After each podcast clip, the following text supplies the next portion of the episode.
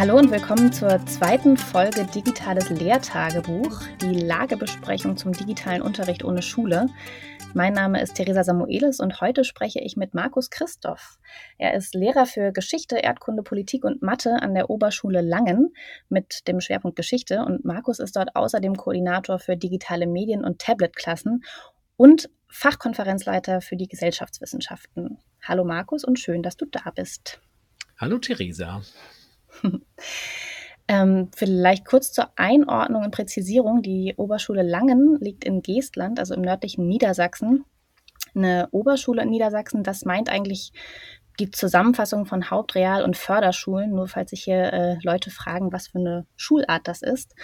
Aber ihr habt an der Oberschule Langen auch einen Gymnasialzweig noch dran. Das ist relativ neu bei euch, im letzten Jahr erst dazugekommen. Du selbst bist Klassenlehrer in einer 7. Klasse, das ist eine Tablet-Klasse und du unterrichtest in der unter anderem Geschichte. Was haben die Kids aus deiner Klasse denn übers Wochenende für eine Aufgabe in Geschichte von dir mitbekommen? Wir wollen ja so ein bisschen in den Alltag reinschnuppern, wie gerade Schule ohne Schule funktioniert. Auf welchem Weg hast du die mit Aufgaben versorgt und hast du denen vielleicht eine Frist aufgegeben? Was hatten die genau zu tun? Ja, bisher habe ich ihnen über unser Intranet iSurf Aufgaben gegeben. Das kennen die Kinder schon und funktioniert relativ gut. Und ja, bisher beschränkt sich es leider nur auf Lehrbuchseiten, die ich ihnen aufgegeben habe. Und ja, Zeit haben sie, bis die Schule wieder beginnt, weil das besser ist, die Aufgaben dann vor Ort zu besprechen, Fragen zu klären. Unser großer Vorteil ist, dass wir digital schon so gut aufgestellt waren, dass wir die Zeit jetzt eigentlich ganz gut überbrücken können. Dazu gehört, dass wir in langer Arbeit auch geschafft haben, endlich die ganzen Lehrbücher digital den Kindern zur Verfügung zu stellen. Ja, jetzt ist ja Geschichte so ein Fach, wo man nicht üben kann, sondern eigentlich immer jeden Unterrichtsstoff erarbeiten muss. Und ja, leider sind die Schulbücher noch so aufgeteilt, dass man da ganz, ganz viel lesen muss. Und unsere Oberschüler haben mit längeren Texten große Probleme. Deswegen muss man immer ganz, ganz vorsichtig dosieren.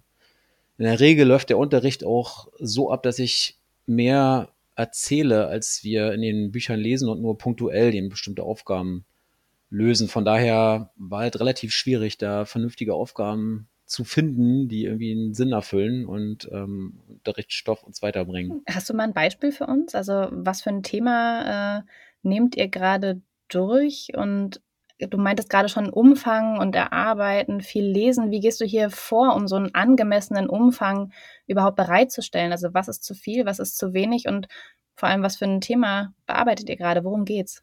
Ja, also wir haben gerade angefangen mit Geschichte jetzt im zweiten Halbjahr. Das heißt, so viele Stunden hatten wir noch gar nicht. Ja, Thema ist gerade Reformation, Glaubenskriege. Und wir hatten jetzt gerade, waren so eigentlich mitten im deutschen Bauernkrieg. Und ja, nächste Thema wären dann Hexenverbrennungen. Das Buch ist so aufgebaut, dass die teilweise mal so kleine Quellen zum Beispiel haben oder kleine Anekdoten, Geschichten. Und dazu gibt es auch Aufgaben, das ist eigentlich das Sinnvollste. Also zum Beispiel gibt es dann da, wird so ein Hexenprozess geschildert und die Schüler sollen einfach so eine Zeitleiste aufschreiben, wann ist was passiert. So, das ist eine relativ einfache Aufgabe, aber eben auch für alle machbar, weil wir haben da eben von Förderschüler bis Gymnasialniveau alles drin sitzen. Ne? Und das ist halt schwierig, alle irgendwie so auf einem Level zu bringen. Das heißt, in Geschichte erarbeiten die Schülerinnen und Schüler jetzt weitestgehend selbstständig erstmal diese Materialien und Aufgaben und ihr guckt euch das gemeinsam an, wenn ihr euch wiederseht. Wie ist das in Mathe? Da gibt es ja durchaus auch Möglichkeiten, vielleicht schon zwischendrin mal Aufgaben einzusammeln oder vielleicht auch zu bewerten. Wie gehst du da vor und nutzt du da vielleicht auch irgendwelche Anwendungen, wo du sagst, hey, das funktioniert eigentlich echt ziemlich gut so? Ich fange mit meiner Tablet-Klasse an.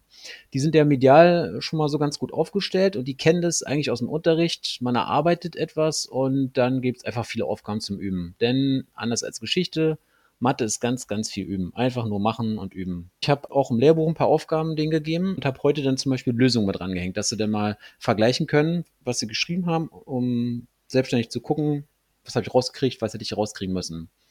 Zusätzlich haben wir über unser iSurf-System einen neuen Messenger. Funktioniert im Prinzip so ein bisschen wie WhatsApp, nur halt datenschutzrechtlich sicher. Da können die dann Fragen stellen, wenn sie irgendwas nicht verstehen oder wenn irgendwas nochmal näher erklärt werden soll.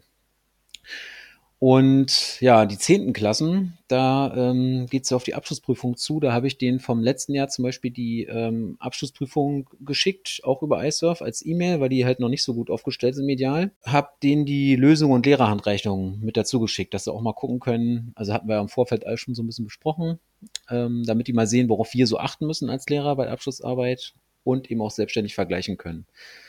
Ja, und dann gibt es ja bei uns in Niedersachsen die Möglichkeit, kostenlos Bettermarks zu nutzen. Das ist ja, sind so im Prinzip digitale, interaktive Schulbücher. Und da habe ich jetzt auch einfach mal unseren Mathe Eco 7 eingerichtet und die 10. Klassen. Ich hoffe einfach, dass die alle zu Hause die Möglichkeit haben, da ins Internet zu kommen mit PC, Handy, Tablet. Und dort ist ja dann immer gleich ist eine Erklärung mit dabei und eine Ergebnisrückmeldung. Also da haben sie auch ziemlich gute Vorbereitung auf die Abschlussarbeit. Wie ist das denn? Bekommst du Rückmeldungen von deinen Schülerinnen und Schülern? Ihr seid ja in Kontakt über den Messenger, aber was sagen die so? Ist das okay für die? Ist das sehr viel Aufwand, sehr wenig Aufwand? Was bekommst du da so gespiegelt von denen? Wie gehen die mit den zugewiesenen Aufgaben um? Ja, also erstmal muss man natürlich wissen, dass wir in Niedersachsen ist es nicht verpflichtend, dass die Schüler diese Aufgaben machen. Das ist also eigentlich alles auf Freiwilligkeit. Und ja, da gibt es halt Schüler von bis. Die einen sind viel am Tablet unterwegs, die machen dann die Aufgaben, weil sie das eben mitkriegen, dass sie gemacht werden müssen oder zum Teil zumindest. Und dann gibt es die ganz fleißigen Schüler, die machen das ganz, ganz genau, fragen gleich nach und wie viele Aufgaben müssen wir lösen und die wollen es dann ganz genau wissen. Die sind dann so ein bisschen unentspannt. Ja, und in diesem von bis quasi Segment haben wir eigentlich alles dabei. Manche melden sich gar nicht, manche fragen ganz viel. Wie das immer so ist. Du bist ja auch Datenschutzbeauftragter an der Schule und auch Koordinator für neue Medien und eben auch die besagten Tablet-Klassen.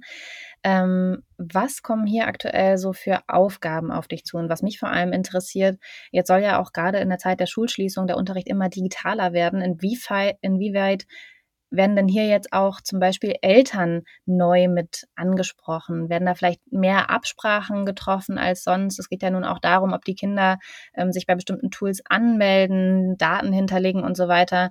Womit bist du da gerade konfrontiert in dieser Situation? Ja, da ist natürlich der Vorteil, dass wir im Vorfeld schon 3 Jahre Schule oder 2,5 Jahre Schule hinter uns haben und in der Zeit schon ganz, ganz viel passiert ist, ganz schön viel geklärt wurde.